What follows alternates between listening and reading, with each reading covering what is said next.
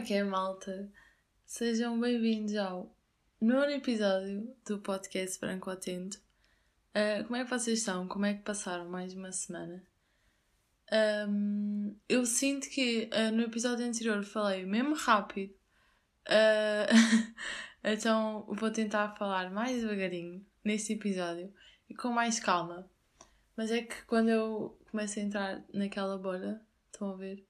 Eu sei que uh, começo a falar demasiado rápido. Yeah, é assim. No episódio, estou muito orgulhosa. Não sei se já disse isto aqui, mas estou mesmo feliz por um, continuar a fazer o podcast. E devo-vos dizer que quando eu criei o. Uh, quando eu pensei em criar este podcast, surgiram logo vários temas que eu tinha interesse em falar e em trazer e a dar uh, a conhecer vários temas. E o assédio sempre foi um deles, eu sempre tive interesse em falar. Só que não era de todo neste episódio e já agora que eu queria falar sobre o assédio.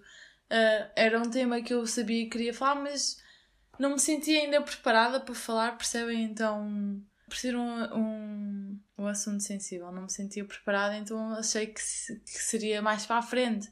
Até porque eu tento sempre intervalar e quando lanço um episódio se calhar é mais sensível e custa mais ouvir tudo mais, uh, no episódio a seguir tento sempre lançar um que seja mais chill, na desportiva, que não tenha assim temas pesados, percebem? Mas a vida é assim, a vida dá sempre voltas e a vida está-nos sempre a surpreender quando menos esperamos, seja para as coisas boas ou para as coisas más.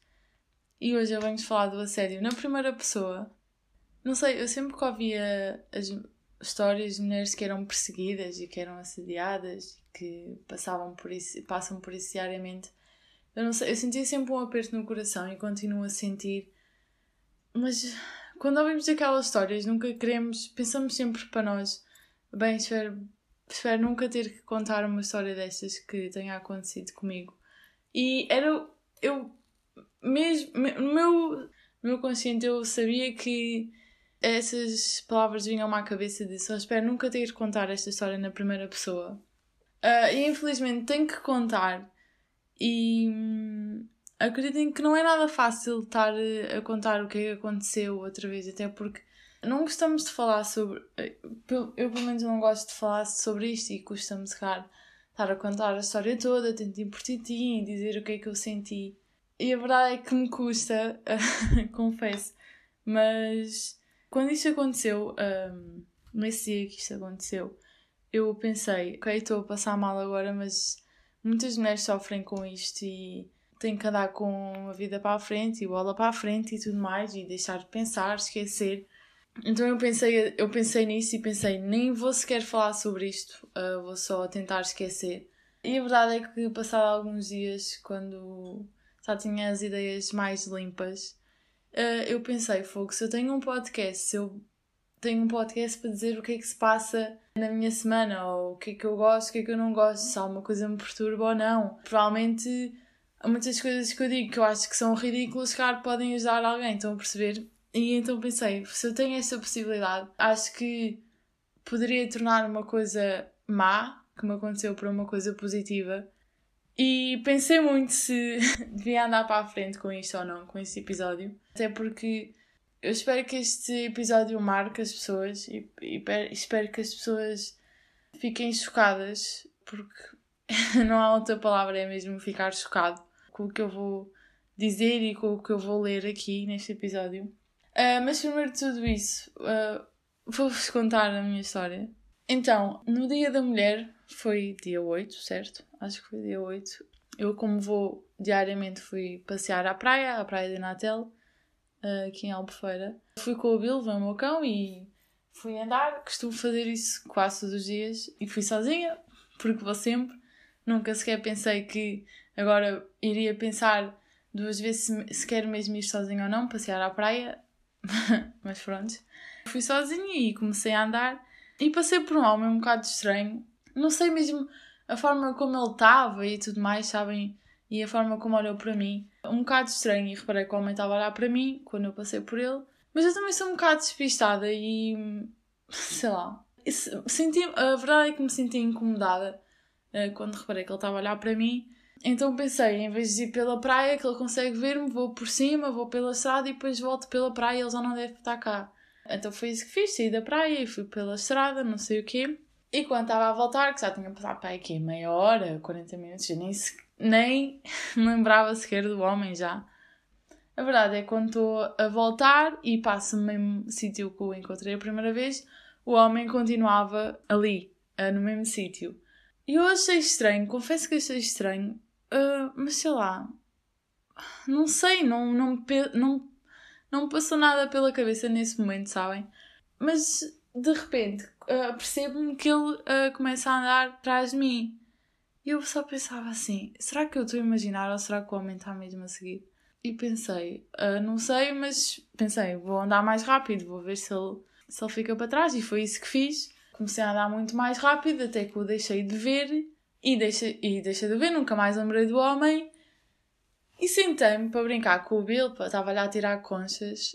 E quando olho para a direita, vejo o homem a vir na minha direção, a sorrir para mim, a andar cada vez mais rápido na minha direção. E eu dou por mim naquela situação de ter a praia completamente vazia, ou seja, só eu e aquele homem é que estávamos na praia naquele momento, e eu dou por mim, uh, sei lá, eu congelei, eu não sei explicar o que é que me passou na cabeça naquele momento, mas eu congelei, não tive qualquer tipo de reação, uh, comecei a entrar em pânico, só dizia isto não pode acontecer. O que é que eu faço? O que é que eu faço? E tive a cena de ligar ao meu pai e, tá, explicar o que é que estava a acontecer e que o homem estava a vir na minha direção. O meu pai ajudou-me e disse: sai daí, anda, não sei o quê. Uh, nisto tudo, a praia completamente vazia, eu a panicar, e de repente, uh, graças a não sei o quê, apareceram dois velhotes e, eu, e o homem apercebeu-se que os dois velhotes apareceram e começou a andar mais devagar. E eu comecei a andar no sentido contrário e esperei um bocado até deixar de o ver para ir para o carro. E quando isto aconteceu, eu, quando cheguei a casa, eu não sei, eu, eu a ficha ainda não tinha caído, percebem?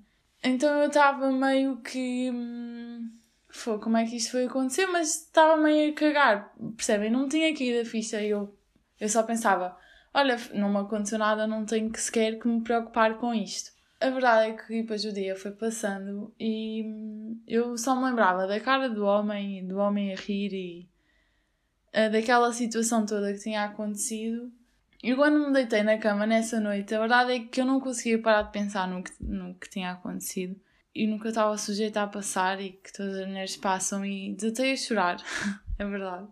E custa mesmo estar a dizer isto em voz alta, acreditem, porque hum, não sei, meio que sinto que se calhar uh, fui fraca, que podia ter ligado à polícia, ou podia ter feito alguma coisa, ou podia ter gritado, ou podia ter impedido, uh, não sei, podia ter feito tanta coisa, mas a verdade é que fiz o que, o que consegui fazer na altura, a verdade é essa. E não sei, este senti quando eu me deitei na cama à noite nesse dia, uh, tinha um sentimento de impotência, sei lá, uh, fiquei congelada, tipo, senti-me mesmo fraca, senti-me pequena, não sei mesmo dizer mais uh, o que é que eu senti uh, nessa noite e ver o homem e lembrar-me da cara do homem, lembrar-me de como ele andava e da roupa que tinha e, e tudo mais. Fez-me sentir mesmo mal. E acho que poucas pessoas sabem que eu passei assim tão mal. Hum, e acho que não, quase ninguém sabe isso. E poucas pessoas sabem porque. Porque oh, e depois temos sempre medo de ouvir, ah, se calhar estás a exagerar, ou uh, se calhar o homem nem estava a seguir, ou se calhar é tudo coisas da tua cabeça. Então eu não contei a quase ninguém que senti isto porque tinha medo de ouvir essas respostas e essas bocas. Não, não me apetecia sequer lidar com isso, estão a perceber? Então, é que sofri em silêncio? uh, mas a verdade é que, passados uns dias, eu decidi então que o próximo tema, o próximo tema deste episódio era a realidade do assédio contada por mulheres, porque hum, quando isto me aconteceu, eu bati mal, é verdade, e tentei perceber até que ponto isto acontecia com as minhas amigas uh, e perguntei às minhas amigas se tinha algum episódio destes que as tivesse traumatizado. E todas responderam que sim. Quando todas me responderam que sim e contaram a sua história, uh, fiz uma história no Instagram com uma sondagem, acho que, yeah, acho que é isso, a perguntar se hum, já tinham deixado de fazer alguma coisa por medo destas situações. E 53 pessoas responderam que já tinham deixado de fazer alguma coisa por medo. E eu fiquei uh, chocada e fiquei como assim? Isto é uma cena que acontece todos os dias, se calhar é visto como natural e se calhar não acontece nada uh, porque nós temos medo e porque achamos que é natural e porque devemos esquecer. eu passei-me e disse: não é possível. E decidi contar a minha história a outras raparigas, uh, mandei mensagens, dizer o que é que me tinha acontecido e perguntei se, se uma vez tivessem passado por isso, expliquei o que é que eu ia fazer neste episódio, se me podiam mandar o seu testemunho e assim fiz com as minhas amigas também. Vou-vos ler daqui a bocado. São minhas amigas, são conhecidas, são desconhecidas, tenho histórias de todas aqui. eu estou um bocado. Eu não sei como é que eu hei de dizer como é que eu me sinto, porque a primeira vez que eu li esta história já me vontade de chorar e chorei. E provavelmente agora também me vai dar assim um aperto gigante no coração. E espero que vocês também fiquem chocados, porque é mesmo para ficar chocado, não, não dá para ser de outra maneira. Então, basicamente, este episódio é dedicado a todas estas raparigas incríveis que me deram o seu testemunho, é dedicado a todas as mulheres, uh, no geral, que sei que passam por isto. Uh, e este episódio é tanto meu como delas, ou é mais delas ainda, porque a minha história tem aqui histórias que, ao lado da minha, pronto, é o que é, que da mesma forma sentiram o mesmo que eu senti quando aconteceu. Por isso, sim, acho que, não sei, o principal objetivo deste episódio é mesmo dar voz uh, a estas mulheres, dar voz a todas as pessoas que cá nunca já passaram por isso e nunca o disseram em voz alta porque tinham medo e porque se sentiam inseguras e porque achavam que, que deviam ter agido de outra maneira ou que deviam ter denunciado. Mas a verdade é que, hum, sei lá, é o medo. O medo congela, faz-nos ficar sem qualquer tipo de reação. Não há que ter vergonha disso. Infelizmente é o que é, mas também tenho aqui histórias que fizeram denúncias. Tenho aqui várias histórias uh, que me mandaram uh, eu vou-vos ler e é isso, o resto do episódio vai ser eu a ler-vos estas histórias e a dar voz a estas pessoas. Uh, então, a história mais agressiva que eu tenho foi um gajo que bateu uma a olhar para mim e para uma amiga quando fomos ver o pôr do sol à praia. Senti nojo e revolta, porque apesar de estar longe de nós, foi como se nós o sentíssemos perto, porque acaba por ser uma violação do teu espaço, por muito distante que esteja. Sentimos o olhar quase tanto como se fosse um toque. Sentimos-nos obrigadas a mudar de praia e depois de comentar uma com a outra, sentimos pena do homem. Não pena por ser um coitadinho, como sentimos as crianças mais pobres e assim, mas sim porque parecia que tinha um olhar vazio e a mente suja. Para além de que sentimos algum medo, porque o homem era na casa dos 40 e 50 anos, alto e encorpado, que facilmente podia chegar a uma de nós e fazer algo pior sem que a outra tivesse, tivesse capacidade de defender. Uh, depois há sempre os piropos que ouvimos na rua que nos fazem sentir indefesas, porque a verdade é que nunca olhei para trás e dei resposta. Ouvimos e calamos, porque parece que naquele momento a defesa pode fazer pior. De uma forma geral, acho que o assédio é a forma mais pura de machismo. Raramente vemos uma mulher assediar outra pessoa. Uh... Próxima história. Uma amiga estava a vir para a minha casa e na rua onde ficava o apartamento. Depois dela passar um carro que estava encostado o carro começou a andar e o homem estava a masturbar-se. Um ou dois dias depois, eu e a minha amiga fomos ao Fórum Aveiro. Saímos de manhã e chegámos por volta das 17. Um carro chegou à estação no momento que estávamos a chegar à estação de Águeda. A minha amiga reconheceu o carro e quando nos aproximámos, o senhor estava a masturbar-se. Eu fui atrás do carro e tirei a matrícula. Estávamos a ir para a minha casa super nervosas e com medo, e o homem passou naquela rotunda ao lado do meu prédio, ou seja, ele até já sabia para onde íamos. Fizemos queixa, a minha amiga teve que o identificar. Ele acabou por pagar uma multa de 600 euros. Outra história, esta é de um amigo, vou-vos ler. Uma vez estava no Pingo Doce à espera da minha mãe lá fora. Um homem veio, cumprimentou-me. Eu fiquei ali, e ele a olhar e a chegar-se mais perto e decidi ir embora. E sabes que eu moro ali em cima. E quando olho, ele veio atrás de mim. Acelero o passo, mas entro em casa. Quando estou lá em cima, olho e ele está lá embaixo a olhar para a janela e a sorrir. Ficou uns bons 20 minutos. Óbvio que a natureza dos meus assédios às vezes variam. Eu sofro do que se chama transomixonia. Não sou mulher, nem sou mulher trans, mas como me comporto naturalmente mais feminina, sofro dos mesmos assédios. Quando ando sozinha à noite, não sei do que tenho mais medo. Que me ataquem achando que sou mulher, ou que o façam e descubram que não o sou, ou que façam logo à partida por que razão seja. Um... Vou ler outra. No café, aquilo que me metia mais confusão talvez fosse os comentários e olhares de pessoas mais velhas, que me deixavam atrapalhada, e não, tenho, não tens uma reação para responder de volta porque é desconfortável e nojento.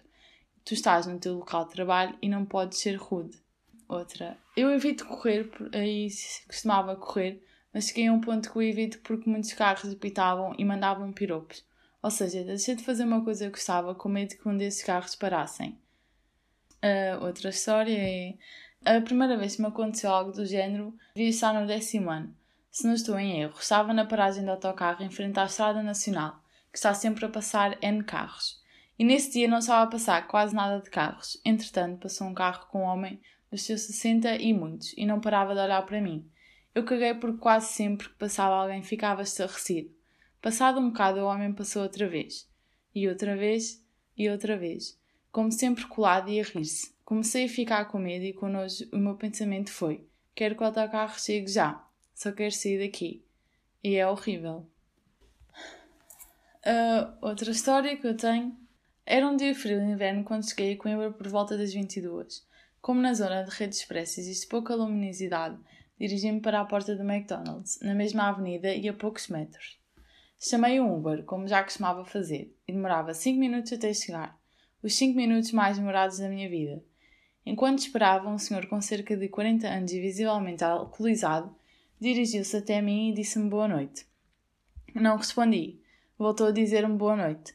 Respondi desta vez na esperança de ele sair da, da minha beira. Não saiu, abordou-me e perguntou-me como estava e quanto é que eu levava. Fiquei chocada e não tinha como lhe responder. Não saiu uma palavra da minha boca eu só olhava para o tempo da chegada do Uber, que nunca mais passava. Acabou por desistir e andou uns metros para a frente e disse: Oh menina, tirou as calças e começou a fazer xixi e olhar para mim. Arrepiante. E mais arrepiante ainda foi o facto de estar um senhor da Uber Eats à porta do McDonald's, sem nada a fazer. Simplesmente dirigiu-se para dentro do McDonald's. Finalmente chegou o meu Uber.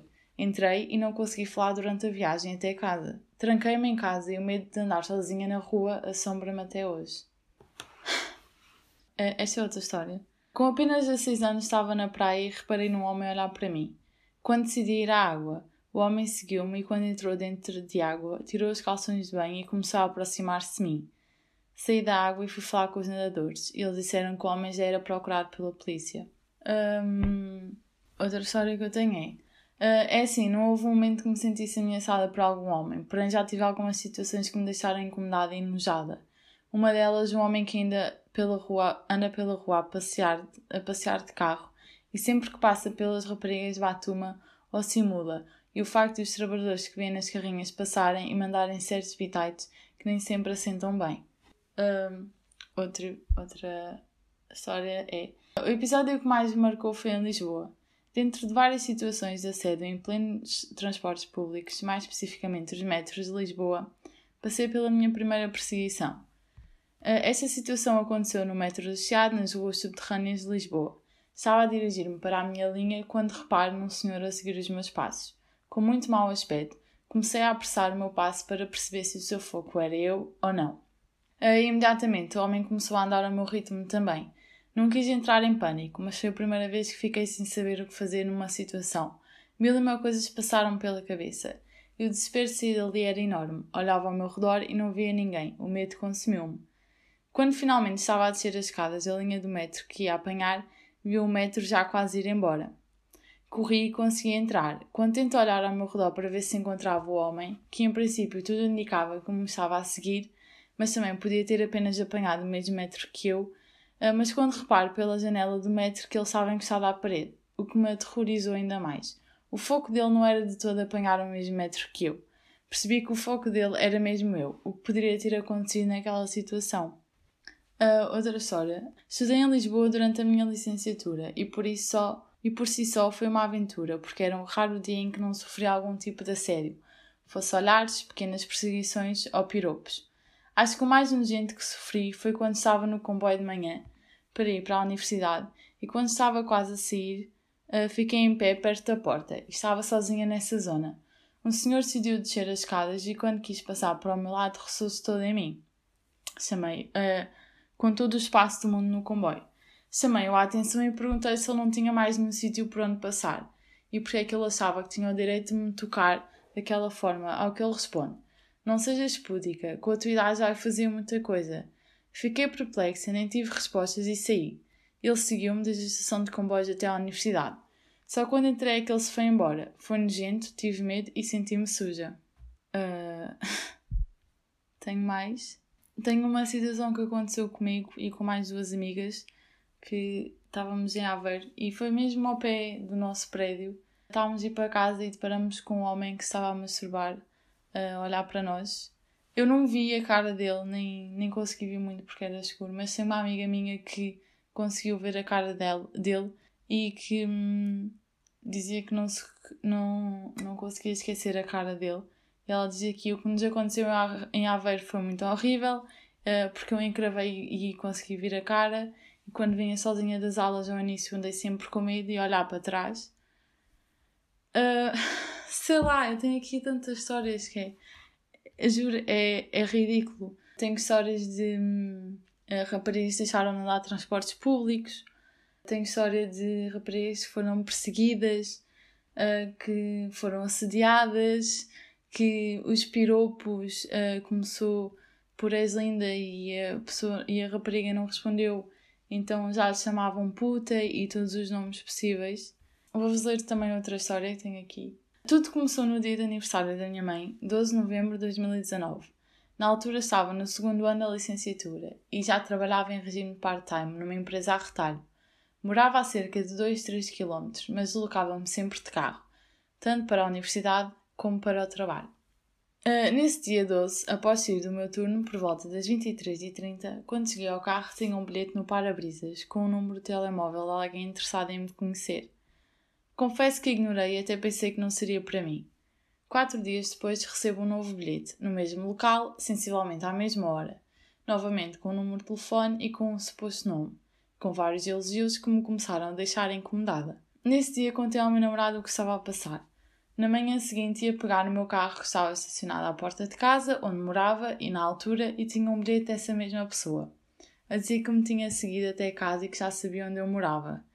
A partir desse dia fiquei simplesmente aterrorizada, principalmente porque trabalhava sempre à noite, saía sempre tarde, a pessoa conhecia as minhas rotinas e pior, sabia onde eu morava. Nessa noite lembro-me de chorar até ser vencida pelo cansaço e finalmente conseguir adormecer. Os dias e meses seguintes foram um verdadeiro terror, porque sentia que todos os passos que eu dava eram controlados. Tinha sempre a sensação de que alguém me estava a seguir e não sabia exatamente quais eram as suas, as suas intenções, nem tampouco sabia quem era. Informei logo a empresa do que estava a passar e devo dizer-vos que toda a equipa de segurança foi incansável comigo. Fizeram tudo e mais alguma coisa para me poder ajudar. E acabei por descobrir quem era. Era um cliente regular do serviço onde estava na altura. E a postura dele não enganava ninguém. Muitos colegas, muitas colegas comentaram que a mesma pessoa lhe mandava pedidos de amizade em várias redes sociais, comentários provocadores e tinha atitudes intrusivas. Eu, no meio daquilo tudo, só me perguntava como achavam aquilo normal. Para mim não era normal ter medo de sair de casa para ir trabalhar. Não era normal alguém me seguir, não era normal oferecerem-me contactos e não era normal deixarem-me bilhetes no carro. Decidi apresentar uma queixa-crime com todo o apoio do meu namorado, da minha família e toda a equipa. Já sabia quem era, tinha o contacto, o nome e a PSP podia contactar a empresa e pedir imagens de videovigilância, onde era possível ver o indivíduo colocar papéis no meu carro. E assim foi. Em dezembro apresentei queixa. Devo igualmente dizer-vos que a PSP foi incansável comigo. Explicaram-me tudo o que devia fazer caso sentisse que estava a ser seguida, colocaram-me todas as opções em cima da mesa e ligavam-me constantemente a perguntar se estava tudo bem. A pessoa foi identificada e alegou que nunca tinha, nunca tinha intenção de magoar de forma nenhuma. A decisão de seguir ou não para o tribunal foi unicamente minha e eu decidi não fazê-lo, uma vez que o indivíduo não tinha qualquer tipo de antecedente. Até hoje a pessoa não voltou a frequentar o local onde trabalho, por impedimento das autoridades e também mudei de casa. Mas sabem o que não mudou? Não mudou o medo de ir à rua sozinha, não mudou o medo de ele, voltar a fazer o mesmo. Não mudou o desconforto, a insegurança. Mudou-me completamente. Mas aprendi facilmente que não sou eu que estou errada, são eles. Todos os casos de assédio devem ser denunciados, porque não sabe quem está do lado de lá. Não se conhecem as intenções, as consequências ou as pessoas. Não se pode pensar que vai acontecer só aos outros. Não acontece só aos outros. Felizmente, a minha história acabou bem, mas podia não ter acabado. Por algumas pessoas eu não tinha sequer denunciado, porque ou eu estava a exagerar e ele só me queria conhecer. Para além de tudo isto ser grave, é crime. Não normalizem este tipo de comportamentos porque a culpa não é da roupa que vestem, da forma como falam, do quão simpáticas simpáticos são. A culpa é e será sempre de quem se acha no direito de invadir um espaço que não é dele, de violar direitos e privacidades, de fomentar a insegurança e instalar o medo. Por isso, denunciem, por favor. Um, pois. Uh, eu acho que depois disto eu não preciso dizer mais nada. quero dizer que ainda, estas histórias ainda me chocam. Depois já as ter lido e já a todas as pessoas que eu perguntei tinham uma história para me dar. Uh, todas as histórias que eu lia uh, e que li aqui para vocês, a palavra nojo, a palavra medo, a palavra aterrorizada, vencem, são constantes essas histórias.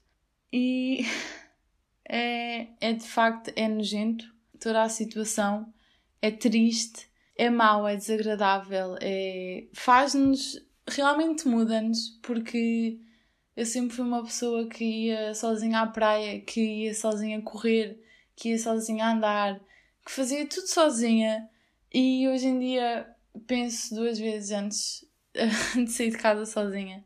Eh, esta semana ainda não depois do que me aconteceu, eh, ainda não fui à praia sozinha, ainda não fui às compras sozinha, ainda não fui andar sozinha, porque não sei, parece que me ativou um instinto um, e uma coisa de medo.